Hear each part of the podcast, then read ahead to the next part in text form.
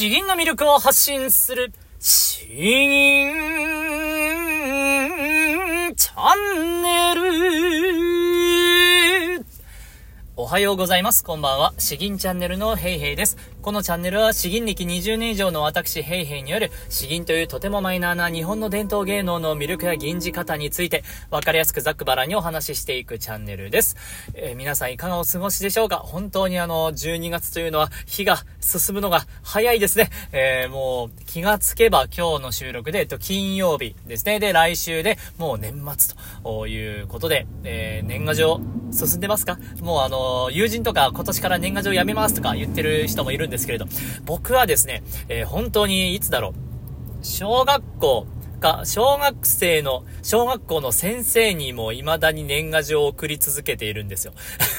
えー、だからもう長いやつだと、どれぐらいだろうな。えー、20年以上年賀状を送っていて、まあ、そ、むしろ、その年に1回の手紙代わりなんですね。えー、だから定型文ではなくて、むしろ、え、文字を、文章を書く欄を多めにして、そこにガーって、がっつり、えー、この1年のことを書いたり、え、していくっていうことなんで、まあ、大事にはしているんですけれども、いやいや、本当にあの、子供が生まれてから、え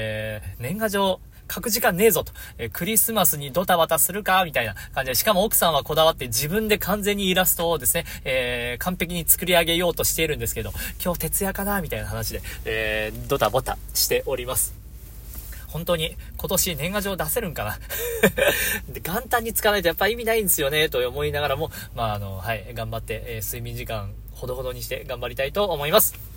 では、今日の本題なんですけれども、えー、まあ、大打って、名打ってですね、えー、保存版、えー、腹式呼吸における、えー勘違いとコツということでお話ししていきたいと思います。まあ、あの、頭の中にある内容ですね、ペラペラペラと、えー適当に喋っていきたいとは思うんですけれども、題材となっているのは、私が今年の4月に出版した詩吟の教科書初心者編、えーそしてあと、1年、さらに、えー、2年前とかかな？に出版した、えー、これも私が書いたやつなんですけど、えー、本当の腹式呼吸という、なかなかあの、だいぶちょっと誇張した表現の本なんですけれども。まあ、それぞれの内容でですね、詩吟におけるこの腹式呼吸で声を出すということが大事なので、それに特化した内容を、まあ、あの、書いてあるということです。で、そこからですね、ピック、まあ、あの、書いてある内容をいろいろかいつまんでお話ししていこうと思っております。では、早速なんですけれども、えー、皆さん、腹式呼吸で声出せていますか？腹式呼吸ってなんだか、えー、分かっていますか？あの、巷ではですね、本当にあの、腹式呼吸、こうすればできるよとかですね、えー、まあいろんな本とかいろんなやり方がございます。まああのー別に間違っているわけでもないですし、えー、ただ全部が全部正しいなとも思ったわけでもないですし、えー、これを実践したら腹式呼吸ができたなって思えなかったことのが結構僕は多いなと思っているんですけれども、まあ、あの、そうですね、僕の体験の中で、詩吟をやっていく中での、この腹式呼吸について、今日はたくさん話していきたいと思います。腹式呼吸は、どこから話そうかなと思うんですが、えー、まずですね、えー、腹式呼吸は目的じゃないんですよね。えー、手段です。詩吟における手段です。腹式呼吸を使って吟じるなんですね。なので別にあの心地よい呼吸がしたいわけではないです。そこをあの、まず間違えないようにしないといけないですね。なので、いろんな本とかで、こうすれば腹式呼吸ができるみたいなあ本があるんですけれども、それはあくまで実際呼吸だけであってですね、じゃあ詩吟における、えっ、ー、と、詩吟におけるいい声が出せるようになるかというと、またあの、ちょっとそこが関係していないところがあるので注意が必要です。なので、えー、私が、私が思っている腹式呼吸というものはですね、丹田を使って、えー、呼吸をして、えー、丹田と連動させて声を出すというのが、まあ私の定義する腹式呼吸になっております。最終的に声が出せないと意味がないんですね。えー、ここはまあまあ一つ目のポイントになります。そして、えっと、次に、勘違いの内容からいきたいと思うんですけれども、えー、もう本当にあの、詩吟25年間、26年間やってきて、えー、腹式呼吸に悩んできた年数がやばいぐらいですね。えー、どれぐらいだろうな？うーん、15年ぐらい。15年ぐらい腹式呼吸できねえなっていう風にずっと、えー、悩んできたものがあります。えー、最初の頃はですね、たくさん声を出していれば、だんだんと成長して、えー、喉声だろうが、本当にいい声が出るようになったねとか、接長ができるようになったねとか言われるんですけれども、えー、すぐにあの壁にぶつかるんですね。もっとお腹を使いなさいと。もっともっと、えー、お腹意識して落とし込んで腹を全、しっかり固めてとかですね、いろんなこと言われるんですけども、この指導だけはですね、どれだけ頑張ろうともよくわかんなかったんですよ。それが長年続けていって、えー、まあ、ゴスペルもやったり、先生も別の先生に変わったり、えー、あとは劇団四季をやっていた先生とかですね、ゴスペルの先生からもちょっとアドバイスをもらったり、えー、そんなことをいろいろもちゃもちゃしている間に、ああ、ようやく腹式呼吸ってこういうもんだなっていうのを、うーん、90点ぐらいまでかな？分かってきたので、えー、それをお話しする感じです。そうなんです。僕も未だに100点満点の腹式呼吸はできていないんですよ。それで、えー、まあ、あの、順番に、今日はまあ、ペラペラ喋りたいんで、えー、あまりとっちらかっているんですけども、勘違いのところから行きましょうかね。えー、まず、え、腹式呼吸、そうですね、えっ、と、へそ周りを膨らませればいいと思ってました。あの、胸式呼吸というのは胸を膨らませるんですけれども、腹式呼吸、じゃあお腹でしょ。お腹っていうのはへそあたりだよねと。じゃあ、あの、息吸うときにお腹を膨らませればいいみたいな。あそんな風に思っていたんですけども、どうも違いますね。えー、正確には、僕の言う正確には、へそよりももう一つ下。へそと股間の間にある丹田と呼ばれる位置なんですけれども、そこを膨らませるように意識することですね。なぜそういうことかというと、うんと、まあ、人間の体の中を一つの空洞みたいなペットボトルというか空洞みたいに、えー、想定するんですけれども、そうした時に、えー、一番空気が入る状態っていうのは、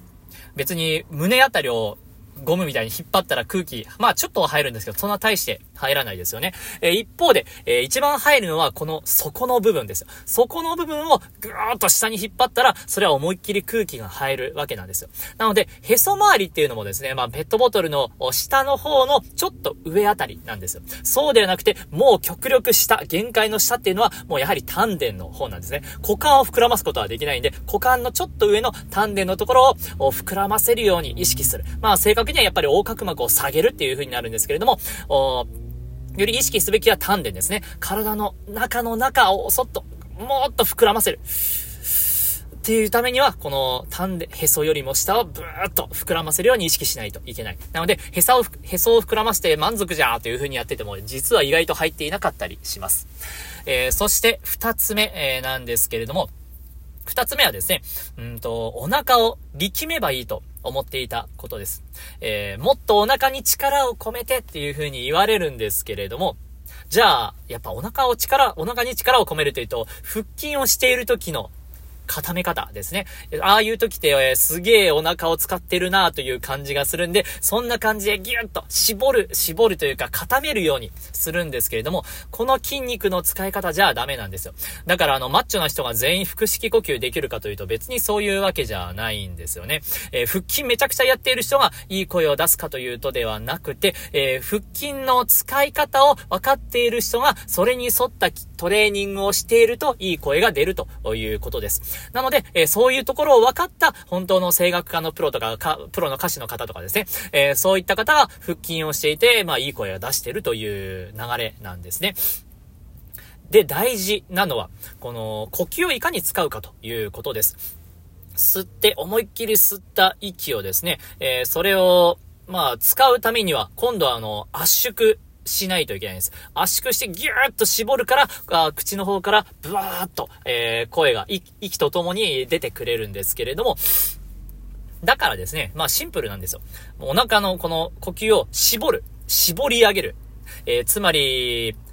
もっと内側に、内側に凹ませると言いますか。でもやっぱ絞るっていう言葉の方がいいですね。筋肉を絞るんではなくて、えー、お腹の中心を絞り上げる。えー、もうあの、雑巾を絞るかのようにですね、ギューッと絞り込む。えー、お腹と背中がくっつくぞ、みたいな、ああいうやつですね。昔なんか歌であったような気するんですけど、えー、まあそんな方向に、凹ませる方に力を込めるんです。えーなので、あの、ただ固めていたらですね、凹んでくれないんですよ。硬いペットボトルって凹むの大変だからですね。えー、そうではなくて、えー、へ、凹ませる方に力を込めるということ。えー、これがあの大事なところですね。そして、え三つ目、三つ目なんですけれども、どうしようかな。三つ目は、声と連動させないと意味がないということですね。これあの最初に言った話なんですけども、腹式呼吸っていうのは呼吸、いい呼吸をすればいい声が出るっていう、そんな甘い話ではなくて、えー、使っ溜めた呼吸、圧縮した呼吸、これをですね、えー、ちゃんと声と連動させないと意味がないんです。そしてこれが一番難しいですね。なぜなら人間は別に普段からそんなにお腹をペコペコ動かして話しているわけではないからです。もう、日常、四六時中、起きている時間、だから毎日16時間とかですね、えー、それが365日ずっと、胸式呼吸みたいな形で話しているのに、えじゃあ銀じる時だけお腹を使って声と連動させましょうかって言われても、そんな簡単なこと、そんな急にできるわけがないんですね。なので、えー、ちゃんとこのお腹と声を出すということを連動させてあげる必要があります。うん。えー、なので、まあ私が普段からアドバイスしているやり方なんです。これはあの、ちょっと別の詩吟教室で参加した時にやっていて、あ、これいいなって本当に思っていたんですけれども、えー、それが、あ遠くに向かって声を飛ばす。え遠くにいる人に声を届けるように、多いと声を出すっていうやり方です。まあ、あの、山彦のようにやってもいいんですけど、それだとちょっと目的が散逸しすぎてしまうので、えー、5メートルとか10メートルに人が立っている。えー、で、その人に、えー、ちゃんと声が届くようにですね、おーい!おーい!おーい!というふうに、あの、声を飛ばすんですね。まあ、あの、やりづらかったら、あの、口の方に、ヤッホーのように手を添えてみても全然問題ないんですけど、おーい!おーい!もしくはですね、えー、その人の方に手を差し伸べて、指差しちゃ失礼なんで、えー、あの、手のひらを揃えた状態で、前に、おーいと、えー、その人に向けて声を飛ばすと。ちゃんと腕を伸ばしてってですね。えー、そういうやり方でもいいです。で、そういう時に、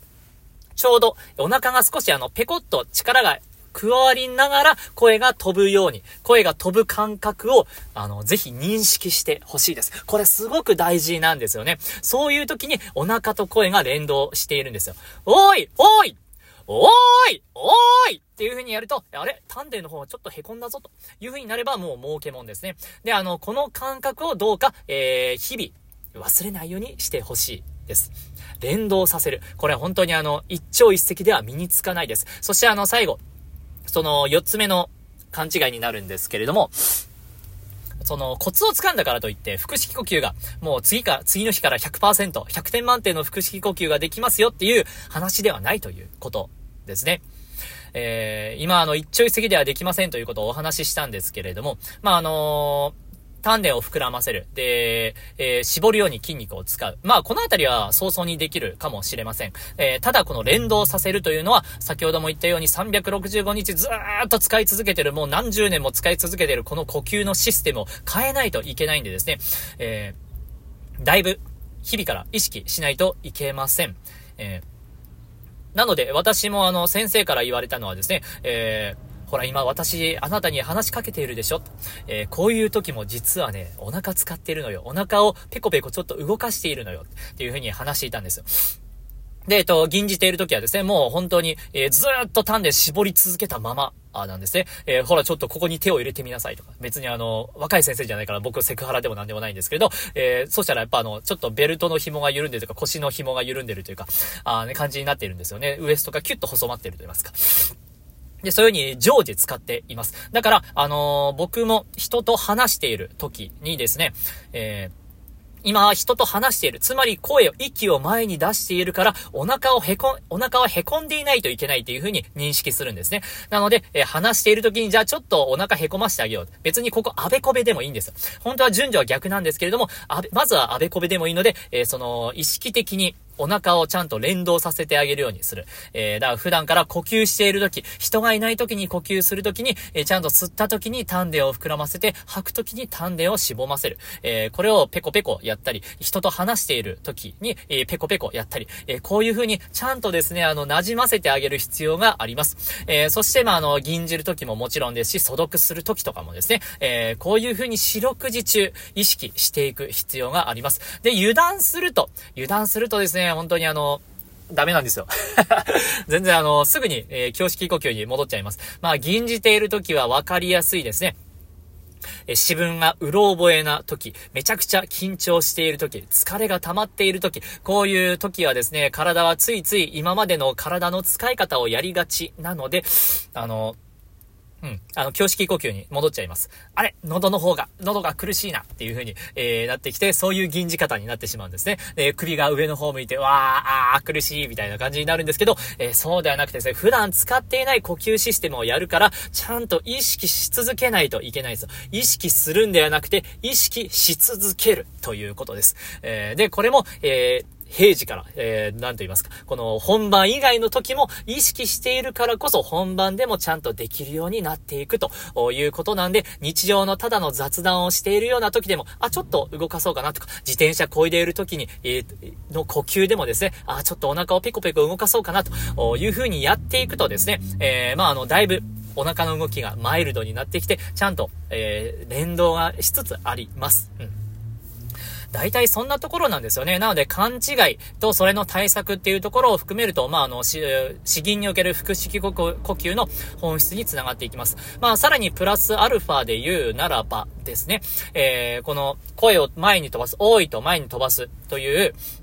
のに加えてですね、血を這うような声を出すということです。よりやはりあの、丹田の方なんで、えー、もっと下に下にという意識はですね、えー、結構欠かせないんですよ。歌声であればまたちょっと違うんですけれども、上に響かせるからですね、考え方違うんですけれども、詩吟においてはですね、もう本当に血を這うように、血を吐き続けるように、ブワーっと、えー、下に下にの意識を持つと丹田への力がですね、丹田への意識がずっと高まっていて、えー、そこの意識が途絶えない状態になると、えー、まあ、あの、最初から最後まで、うんと、腹式呼吸を使ったいい声が出せるということです。ただ本当にあのー100点ってないんですよね。ちょっと緩んだら僕でも、えー、もうしょっちゅう喉声になってしまう時はあります。うん、でも銀、銀によっては、あ、これは腹式呼吸やりやすいなっていうのもありますし、えー、あ、これはなんかあの、ついつい、なん、なんていうかさ、鼻で響かせるのが楽な声、えーとかですね、あーとか、あこういう出し方をするときは、大体まああの、胸式呼吸になっているんで、おーおーと、あこういう風に出せるやつは、まああの、腹式呼吸がやりやすい銀だなという風に思うわけです。なので、えー、まあこの地を這うような声、えー、これも過去に何度か配信はしているんで、えー、そういったところも聞いていただければ参考になるのかなと思います。なので、まあ大体こんなところですかね。えー、本にも書いてある内容なので、まあついでに宣伝がてら、あこの詩吟の教科書、初心者編という本、あとはあのー、えー、本当の腹式呼吸という、この二つの本ですね。え、動画の概要欄の方に貼っておきます。ので、えー、まあ、良ければ購入して、えー、この年末にじっくり読んでいただければと思います。まあ、あの、一つ一つ実践しながらやっていたらですね、そんな分厚い本でも決してない、まあ、電子書籍なんで分厚いも何もないんですけど、基本的に超読みやすいんですが、一個一個実践したらそれなりのボリュームにある内容になるかと思います。うーん、なんだかんだ20年以上の銀の体験をギュッと押し込めているんで、えー、まあやっぱそれなりに役に立つのかなと思っています。詩吟の教科書の方も、えっと、18レビューあるし、腹式呼吸の方も50、あそう、58の評価があって、えー、で、平均で4.0いってるんですよね。おなんかこれ嬉しいなと思いながら、そう、えー、そういう本がありますので、ぜひぜひ参考にしてみてください。いや、今日はあまり時間気にせず喋っていいからなんか楽しいですね。ああとはそうですね。せっかくなんで。あの、YouTube、詩吟教室というものも、えー、な、YouTube 上のメンバーシップという制度で、えー、この限定、月990円払ってくださっている方しか見れない、えー、まあ動画、のページがあります。で、そこではですね、え音声データをいただいて、え私がそれに直接アドバイスをするというようなあやり方をやっております。まあ、あの、過去にも無料公開無料の公開アドバイスっていう回も過去に何度かやってるんで、それと同じようなものをですね、えー、もう定期的に応募していただくたびに、えー、返しているという、そういう新しい詩吟教室のスタイルでやっております。まあ、あのー、ただまあ、あの、そこでですね、え必ずしも、うんと、毎回、え銀を発表しないといけないかというと、そうでもなくてですね、最近入られた方、70代で、え入ってくださったんですけれども、まだまだ、その、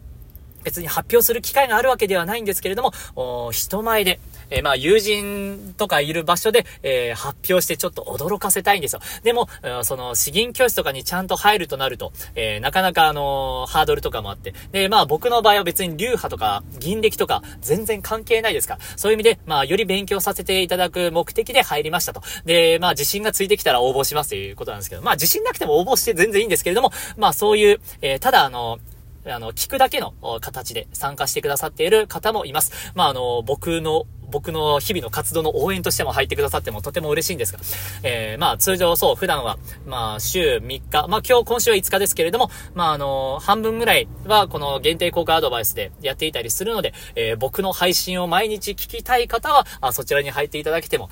そう、月990円だから1日30円ぐらいですか。えー、そんな感じで、えー、応援のがてらも入っていただけたら嬉しいです。今全部で17名ですかね、えー、少しずつ増えてきているんで、まあ本当やっぱ嬉嬉しいなと思います。ではでは、もう十分今日話しすぎたんで、えー、銀の方行きます。今日銀じるのはですね、えー、強い銀やりましょうか。えー、西道線作城山ですね。えー、では、えー、こちら詩文を読んでいきましょう。古軍奮闘、囲みを破って帰る。一百の利帝、類壁の間。我が剣はすでに折れ、我が馬は倒る。周風、骨をうずむ、故郷の山。では、どういった内容か。えー、かつて盛んな勢いもついに力衰え、孤立無縁の中の敵の、えー、孤立無縁の中を敵の熱い囲みを破って、故郷鹿児島の城山に帰ってきた。敵の攻める長い道のりをいくつもの砦を通り抜けてきたのである。我が剣はすでに折れて使い物にならず、我が馬も傷ついて、えー、倒れてしまった。もうこの上はこの秋風の中で、秋風の中で、えー、骨を故郷の山に埋めるばかりである。ということで、まあ、うん、僕が知ってる詩吟の中でも多分これトップクラスに、えー、激しい、えー、内容ですね。これ歌う女性の銀師がいてですね、僕めちゃくちゃ上手くてこれ大好きなんですけど、あまりに強すぎるんで、僕の場合は、そう、うん、ブレーキが外れて、えー、腹式呼吸じゃなくなってしまうがちなんですけども、頑張って吟じて、え今週を終えたいと思います。よし。城山、西道線、混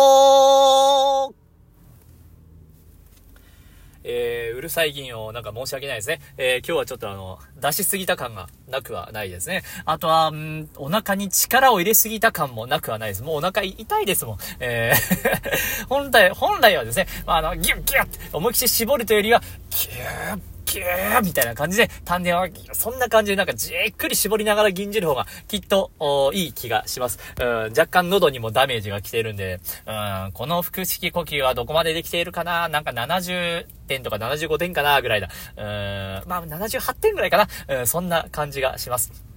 本当に、えー、そう、すぐ腹式呼吸はやっぱすぐ解けたりとかですね、えー、もう解除されたりしやすいんで、えー、日々日々気をつけていきない、いかないといけないなと思うところです。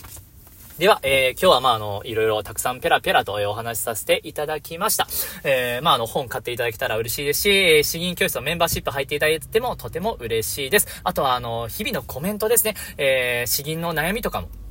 コメントも、本当ちょっとでもいただければ、あすごくすごくはめ、はげ、